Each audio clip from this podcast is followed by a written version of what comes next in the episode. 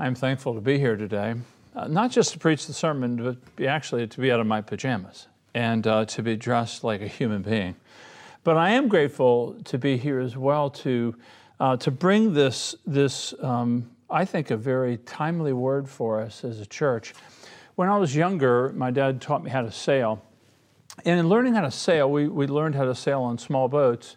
Learning how to sail, really the first thing to learn is how to get on and navigate around the boat. These small boats are very unstable, they feel very uncertain, and you have to be able to move well under these conditions to sail well. Now, many of you know the same experience. If you've ever been on a canoe, you know how easy it is to feel as if things are very uncertain someone new that has never been in a canoe can stand up and all of a sudden you're grabbing the sides because you know how quickly you can go over. And this is the way many of us feel right now. We feel like we're in very uncertain times, very turbulent times where nothing seems solid under us. Well, how have you been dealing with that? To what degree have you struggled with this COVID 19 and the threat to your own lives? Or perhaps your fear has been more over the, the press on our health systems, or the rocking of our financial worlds, or even the geopolitical, you know, conversation with China and Russia and the Middle East in the midst of all this. What have been some of your reactions? Have you been angry? Have you withdrawn? Have you just kind of gotten knotted up in fear and anxiety? Have you tried to be cynical and mock it as if it really doesn't matter? What have been some of your reactions? Because uh, the preacher in Ecclesiastes today is going to help us to live in these uncertain times. He wants to give us wisdom so that we live well. Now, remember, Ecclesiastes is a book of wisdom literature. Uh, what God is trying to do is help us to understand our world so that we can live in it rightly. See, many of us think that the point of living is success or power or position or prestige or financial security. And, and the writer says that's not so. Those things are vanity, they're not long lasting. We need to understand our world so that we can live well in it. And part of understanding our world is understanding the brevity of our lives. In fact, one author said, To live well, you need to stand at your graveside for a while. And that's what we want to do. We want to look at the, the brevity, the uncertainty, the unknowability of what's coming before us that we can live well. In fact, I find this passage to be one of the most freeing and encouraging passages uh, that, we've, that we've covered, particularly in light of COVID 19. Because the preacher is honest. He says, you know what? We don't know a lot of stuff. And we have less control over the stuff that we even know. And he wants to tell us that the way we're going to live in uncertain times, the question is, how do we live in uncertain times? Here's how we live we live boldly, we live generously, and we're going to live faithfully because of the providential care of God. That is how we live in these days with a certain boldness, a robust life where we are generous with all of our lives and we have this unwavering trust in God who will providentially care for his children. So here's what I want to do I want to look at this passage in two parts. First, at the uncertainty. I want to understand the uncertainties that we face. And then I want to understand the certainties that we have in God. I want to understand the uncertainties that we face in this life, and I want to understand the certainty that we have in God. So, first, the uncertainties. Uh, what he does in this passage, in these sh- six short verses, he gives us four times where he says, You do not know. In other words, the preacher's saying there's a lot of things you don't know. There's a lot of uncertainties that you face. There's a lot of things that you just cannot be prepared for. Uh, first is in our physical world, in the future that we have. Look with me, if you will, at verse 2. He says, For you do not know what disaster may happen on this earth. Now, listen, there's a lot of routines that we live with, right? The sun rises, the sun sets, the seasons come and the seasons go. But at the end of the day, you cannot predict disaster. You don't know what will come tomorrow. You don't know what will be next week. And what he says here, he, he turns to nature this world in verse 3, and he shows it to us. He says, If the clouds are full of rain, they empty themselves on the earth. Or if a tree falls to the south or to the north, in the place where the tree falls, there it will lie. Now, it's not some philosophical question can you hear a tree fall in the woods if you're not there? He's simply pointing out this idea that the farmer may see the clouds full of rain, He doesn't know if it's going to rain. He doesn't know if it's going to drop or how much rain will drop. He doesn't know if it'll cause floods, loss of property, loss of crops. He doesn't control the rain. He doesn't he needs it, but he doesn't know much about how it's going to happen.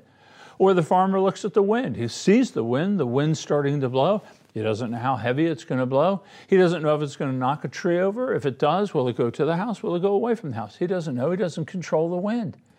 In other words, in this life under the sun, there is a randomness. There is an inevitability of just things happening that we can't control. You can't predict the future, nor can I. I know we don't live that way. We live with schedules and plans We've got vacation plan. We have all these things that we want to do and we're planning to do. But you don't know, nor do I know. I, I, what difference would it make in your life if you actually began to plan for disaster? I'm not looking for disaster. I just mean to live within a framework of this is the way the world is. For many of us, it's a, it's a source of great anxiety and fear. But he says we don't know. Uh, but then, secondly, the second time he says we don't know, it's in regard to our own personal lives, not just the world around us, but our own lives. Look with me at verse 5. He says, You don't know the way the Spirit comes to the bones in the womb of a woman with child. He says, You don't know. Basically, he's saying, You don't know how children are formed. Oh, we have ultrasound, we can see the child, we can see the child develop, the sex of the child, perhaps even the approximate date or time of its birth. But we don't know how cells separate. We don't know how life is imparted. We don't know how that child is formed in the womb. Uh, I mean, the most fundamental question how did I get here? We don't know. I remember a doctor that we had for the first two children um, wasn't a religious man. He was a wonderful doctor, wasn't a religious man at all. And he was the first one that said, Yeah, it's a miracle. We don't get it. Oh, we don't understand the beginning of life. We don't understand the end of life. We don't understand why some die of cancer, heart disease, whatever. Why this person get that, not that person? We don't know why. We know that life is a mist, but we don't know how much of a mist it is. We don't know how many days we have. We don't even know the details of our own lives. We live un, under that kind of uncertainty with our own lives. The spiritual world. We don't understand all the things about God. Look again at verse 5 for the third time. He says, You don't know the work of God who makes everything. It's true. We don't. I mean, we know that God made all of creation. If you believe what the scriptures teach, we believe that God made the sun. We don't know how. We know it's hot. We don't know how it functions, how it got there, how it's placed in proximity. We don't know those things. We don't even know all the creatures that are yet to be discovered under the ocean. Scientists tell us that they believe there are millions of creatures of which we don't even know. I mean, think about it. The skies above, the seas below, we don't fully know. There are all kinds of uncertainties that we face. It's not just the work of God, it's the ways of God. Take suffering, for example. While we can understand much about the purposes of suffering, we really don't know why this and not that. Why then and not now, or not later. We don't understand these things. We don't have the mind of God. You know, in Job 28, he is reminding Job that we don't have this kind of wisdom. He says, From where then does wisdom come? And where is the place of understanding? It is hidden from the eyes of all living, concealed from the birds of the air. God understands the way to it, He knows its place. He looks to the ends of the earth. He sees everything under heavens, but we don't. And we've already passed this in Ecclesiastes chapter 8. He says, I saw all the work of God that man cannot find out the work that is done under the sun. However much man may toil in seeking, he will not find it out. Even though a wise man claims to know, he cannot find it out. We don't understand the works of God or the ways of God. Or, or go from the physical world to our personal world to the spiritual world or go to the financial world. In verse 6, for the last time, he says, You don't know. We don't know whether our lives are going to be a success or failure. We don't know if our career path is going to bloom into something fantastic or not. He says, he says this In the morning, sow your seed, and at evening, withhold not your hand, for you do not know which will prosper, this or that, whether both alike will be good. It's amazing here. Uh, we can make a plan in business, but we don't know if it's going to work. Who would have assumed that the hula hoop would have been the, the great success that it was. You can Google it if you don't know what a hula hoop is. But, but you can make plans, but you don't know. You know, we often set up success as a goal. This would warn us against that. Now, of course, we don't want to aim for failure, but his point is this that you can you can um, work and work, but you don't know the success is yours. I've known many college graduates that thought, this is my plan, this is where I'm going, this is what I'm going to do, this is the mark I want to make in life. And their lives are totally different 10 years later. In my own life, went to University of Maryland, studied, got a CPA, and I'm a pastor in Raleigh. I wouldn't change one thing of that, but I could have never known it just didn't know. So, what he's saying here in these six verses is there's much about life we don't know in the physical world, in our personal world, in the spiritual world, and in the financial. We just don't know. We need to understand the world in which we live and that there are many uncertainties. What I want to point out is that because we don't know these things and because there are uncertainties, we often react in ways uh, for example, like we procrastinate, we become immobilized, the uncertainties are before us, and, and, and we almost get stymied. Look with me at verse 4. He says, He who observes the wind will not sow, and he who regards the clouds will not reap. In other words, we can be so overwhelmed. You look at the wind, and the winds are starting to pick up. I better not sow today or we're going to go out and reap the crops. Well, look at the rain, look at the clouds. They look up. I'm not going to. You can look at the uncertainties in life and really not do anything. You can be, you know, it's that analysis, analysis and paralysis kind of thing. You can be stymied and be immobilized. You know, sometimes I think if we really thought about life, if you really wanted to be nervous, you consider what does it mean to get married or to have children or to start a business? There are risks involved in those things that could literally cause you, well, I'm not going to do anything until I do it perfect. Well, if that's the role, then you'll never do anything. Uh, so, so there's this procrastination, there's a stagnation that can come as we look at life with uncertainties. Uh, another response we often make is accumulation we see the uncertainties coming our way, and what do we do? We want to hoard, we want to protect, we want to gather everything to ourselves. That's what we saw with COVID 19. Of all things that are hoarded is toilet paper. People bought enough toilet paper for 10 years.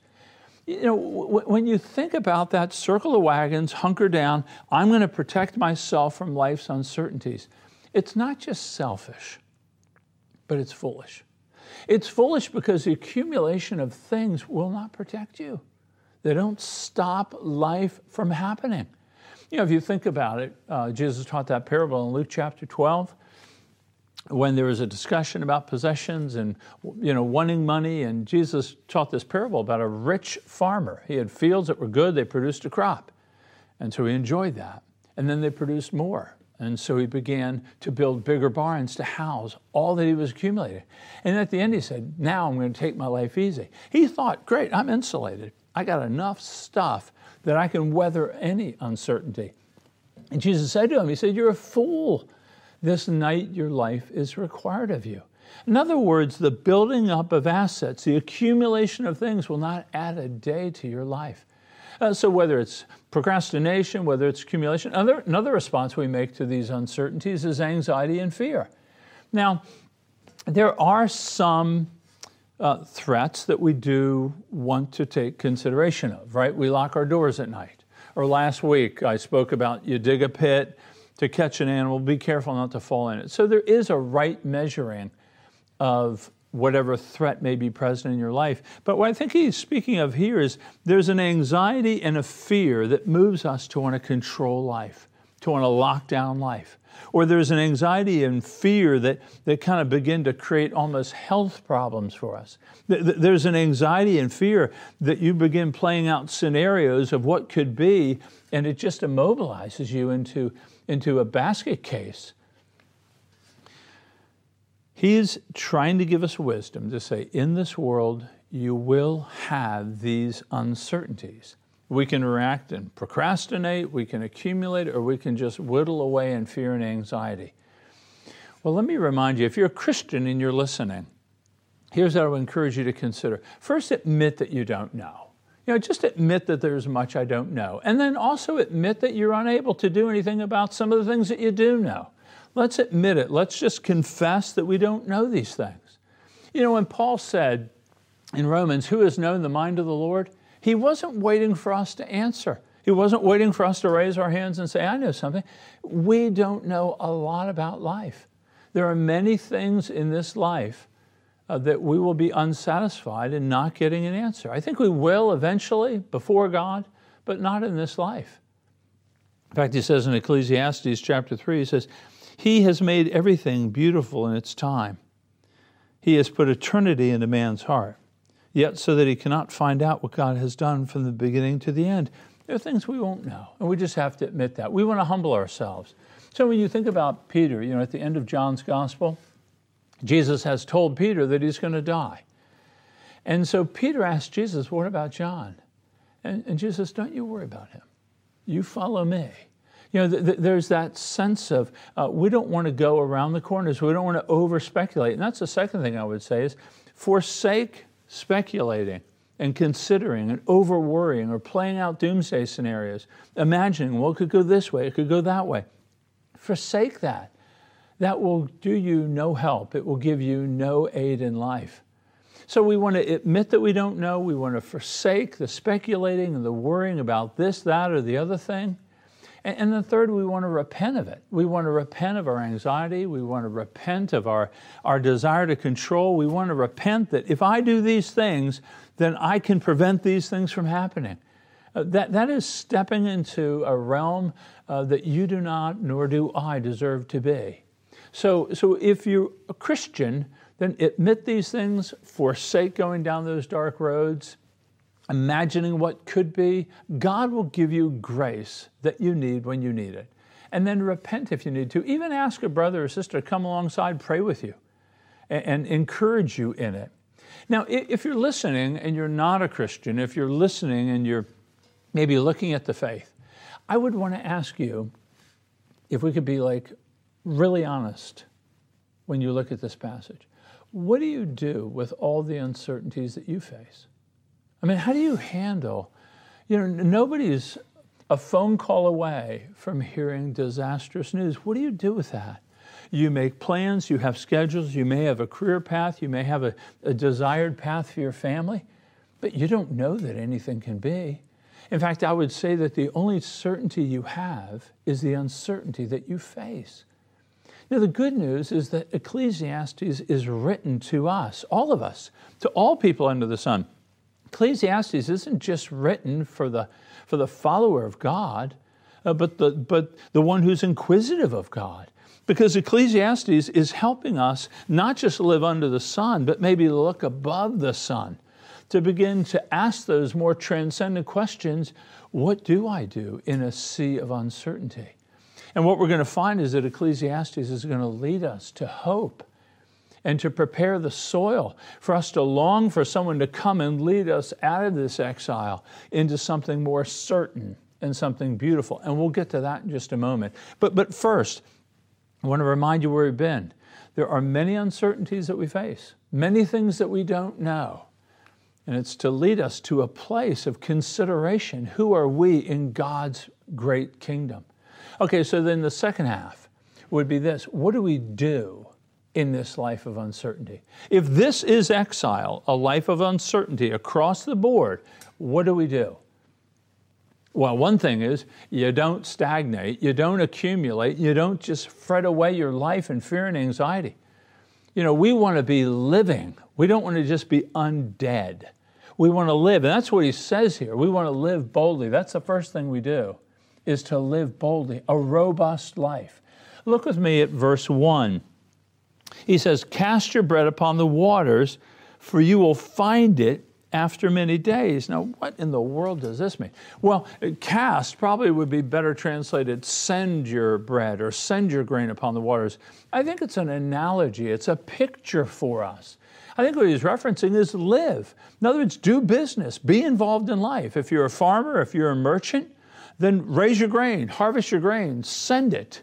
You know, there are inherent risks, no doubt, in getting into business. and, extending yourself and sending your grain across the seas. But I think it's talking about commercial enterprise, about engage in life, even though there are risks. Now he says, be wise about the risks. You know, presumption is a sin. And that's why I think he says in verse 2, he says, give a portion to seven or even to eight if you know not what disaster may happen on the earth. I think he's probably saying, don't put all your grain in one ship. Don't put all your eggs in one basket, in other words. Diversify. You know, recognize the haphazard nature of life, and so be broad minded. You know, don't leave yourself vulnerable to that kind of all the eggs in one basket. I think that's what he's saying. To, to engage in business, to take risks, to live robustly. He says the same thing in verse 6.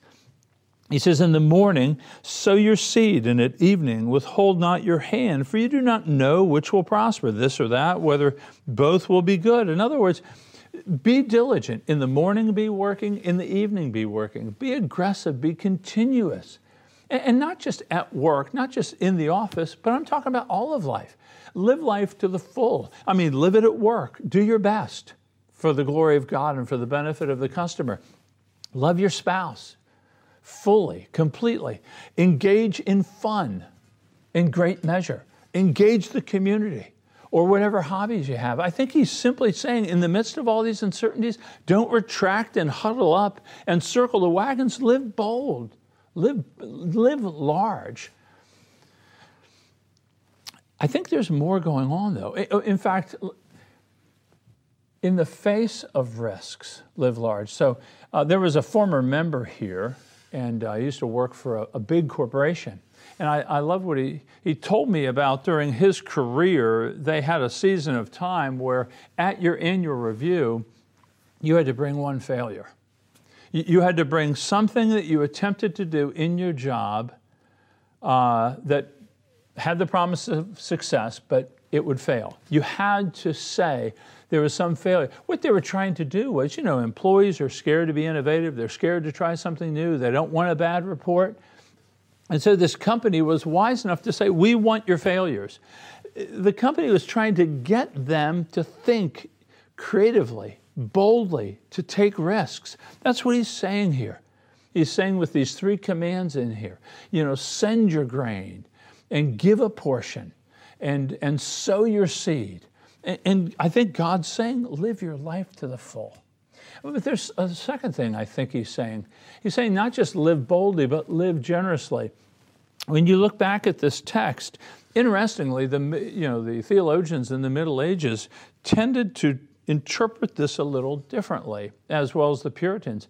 They saw this as not just engaging a commercial enterprise and working and, and the various aspects of life, but about giving generously.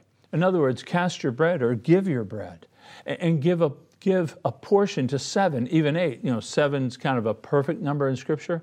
And so give to the full, but even more.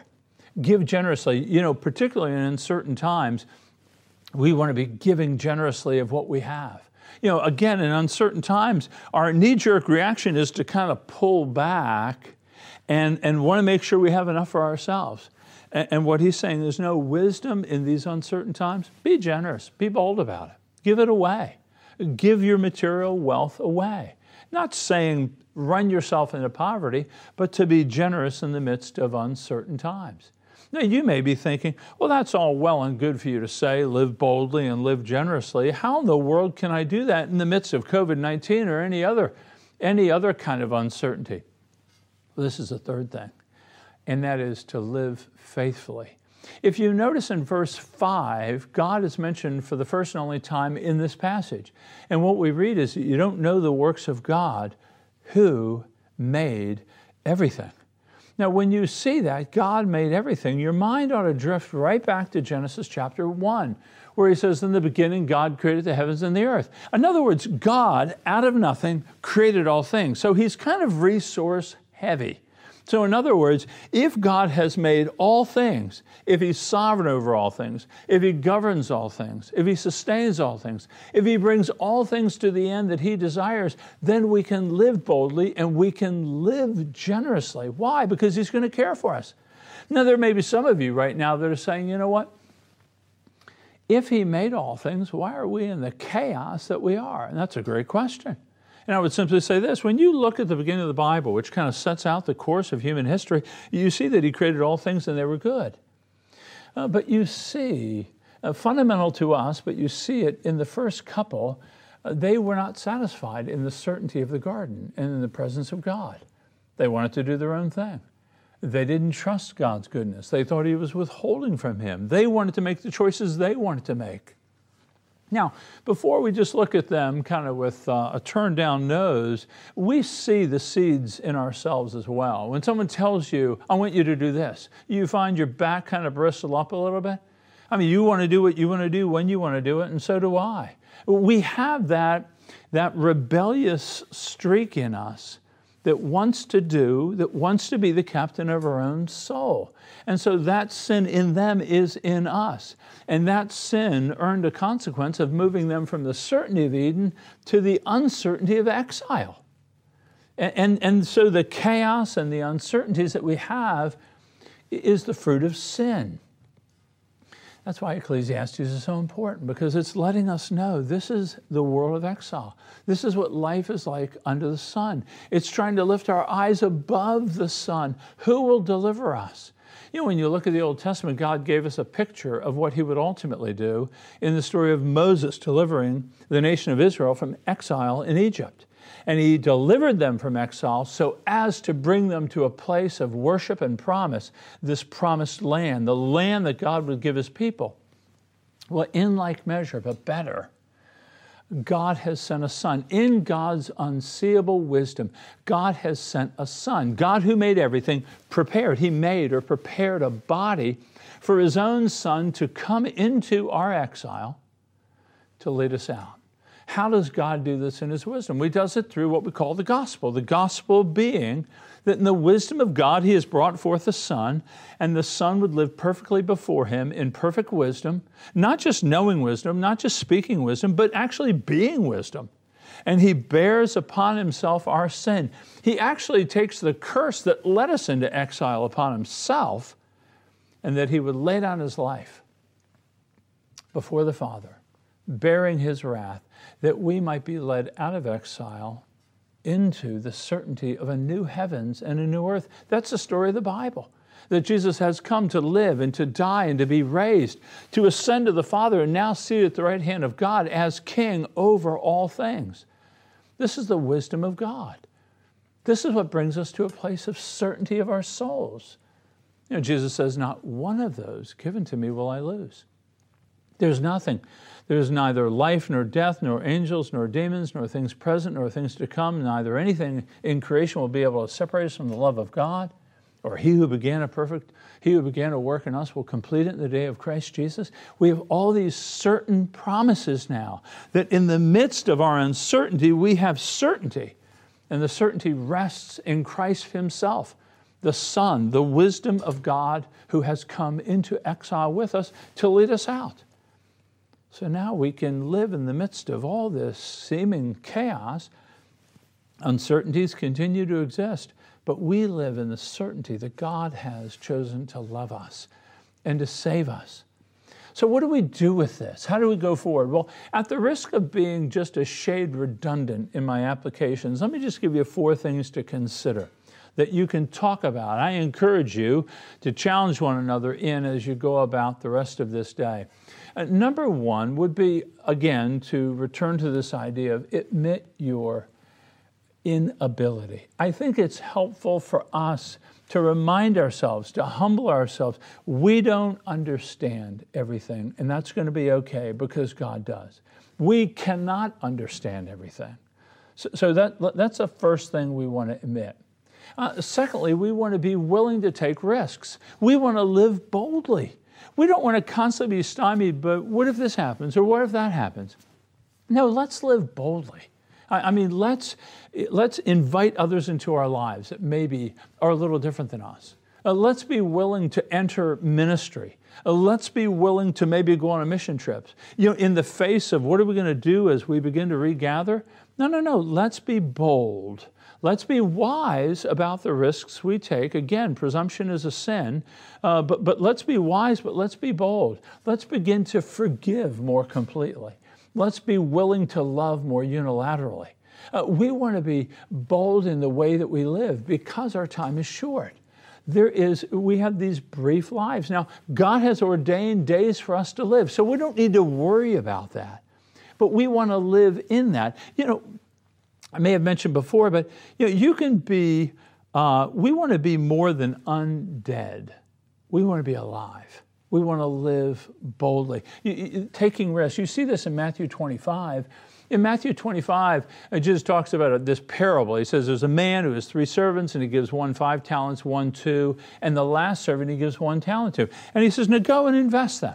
Take risks and invest and I'll come back and we'll, you know, there'll be an accounting. So the, the owner comes back and the one with five, he invested, he took risks and he brought five more back. Well done, that was great. The one that had two invested, took risks, brought two extra back. Well done, my faithful servant. The man that's chided is the man who took the one talent and buried it. He didn't do anything with it. He wasn't going to take any risk. He was going to hoard it. He was going to keep it for himself, just in case. You know, the owner goes sideways on me. And he's the one that's rebuked. You know, both Jim Elliot, a mission to Central America, and uh, Henry Martyn, mission to the Middle East, they said something similar. Henry Martyn said, I am immortal until God's word for me to do is done. God's work for me to do is done. The Lord reigns. It's a beautiful way to live. I'm immortal until His work is finished. Jim Elliot, same thing. As your life is in His hands, so are the days of your life. Remember, you are immortal until your work is done. I, I mean, this idea of living boldly, can I encourage you to do that? Uh, where are you procrastinating? Where are you accumulating? Where are you stagnating and, and just stopping in anxiety and fear? You know, draw somebody close to you that you can share these things with, that they can challenge you and encourage you forward. So be willing to take risks. And, and then, thirdly, I would say celebrate life. I mean, in the midst of COVID, celebrate life. Be thankful to God for everything He's given to you. I mean, have you not heard this over and over? Uh, multiple times throughout this book. What ought we to do? Listen, enjoy the food you have, enjoy the drink you have. Enjoy the spouse that you have, the friendships that you have. Enjoy the work that you have. Remember now, God has given these gifts to us. Now, God has given this gift, for example, of work. He has not given us the gift of work so that we can be a success and build up an empire. He's given us the gift of work because it's a gift in itself. Because a lot of people are going to be good workers. They're not going to know big empires. Think of all the generations before you. They were good carpenters, they were good blacksmiths, they were good workers, and they didn't build up an empire, but they had joy because they know that God had given them the gifts to use this in work that could serve other people and bring glory to His name. So enjoy the work that is given to you. Revel in that. So tonight, sit down, go around the table, thank God for the food, thank God for the drink, thank God for the jobs that you have, thank God for the relationships that you have. That in a, in a sea of pandemic, let God's people be seen to be celebrating the gifts that God has given to them, even while in exile. It's the kindness of God. We want to worship Him for it. And then last, I would say give generously. Now, what do I mean by that? Well, of course, picking up on the text, we want to give liberally. And I mean by that, of our material things. That in uncertain times, I know the stock market's been rocked. We can afford to give because He's made everything. Now, thankfully, many people in this church has already given. We, we, have a, we have a nice fund right now, a coronavirus fund, that can help those who have need. But I want to be thinking broader than just giving money. I mean, give your time, maybe even pick up when the restrictions are lifted, pick up tutoring with Refugee Hope Partners. Uh, maybe engaging neighbors. Take the risk of having neighbors over for dinner and beginning to talk to them about how did they make it through this time of uncertainty. Giving you the opportunity to share the gospel, at least to you know make a defense for the hope that's within you. Uh, but give of yourself, give generously. Look, think in your mind that in this short life, gaining is not, or getting is not gaining, uh, but gaining is giving. That's what we want to be about. And, and secondly, I would say, give the benefit of the doubt. As we come back together, hopefully, hopefully, in the next month, maybe a little more, um, we're going to be coming together and people are going to have different views on this thing. Some are going to be a little more skittish. They may wear masks. Others may not. Others may be bold and they're going to throw caution in the wind. They want to hug everybody. Uh, let's just give each other grace in this. Let's show neighborly love. Let's look at it like a Romans 14. Some want to eat meat, some don't. That's fine. Some may feel more comfortable about wearing a mask. Others don't. That's fine. But, but let's, let's be generous in how we look. You know, you look at the news and you look at the polarization in the midst of this pandemic. May God have mercy on us. And then last, I would say, uh, give generously of hope. Look for opportunities. Maybe even call somebody up in this church and remind them of the sovereign goodness of God, how He's made all things. He's sovereign over all things. He's going to lead us out of this exile into being in His own presence, enjoying Him forever. So let's give hope to one another. Engage in discipleship relationships. Try to encourage other people in these truths and look for opportunities to give this hope to your neighbor. Let's utilize this time. Let's not waste this unique moment in our history, but let us be willing to take risks. Let us celebrate life and let us give generously. Thank you. Let's, let's pray together. Father, I do thank you and praise you for this time and this word. Uh, you have blessed us, Father, that as a church, uh, you led us to study this book before the, this uh, COVID 19 was ever on the radar screen. You led us to study this, and, and you are trying to fashion and form a people through the preaching of your word that we might display your glory to our neighbors and to the nations. And so, Father, for your glory and for our joy, give us uh, generously because you are a giver. Jesus has given himself generously for us. Give to us your spirit that we might walk in a manner that will glorify you and encourage others toward you. And I pray this in the name of Jesus. Amen.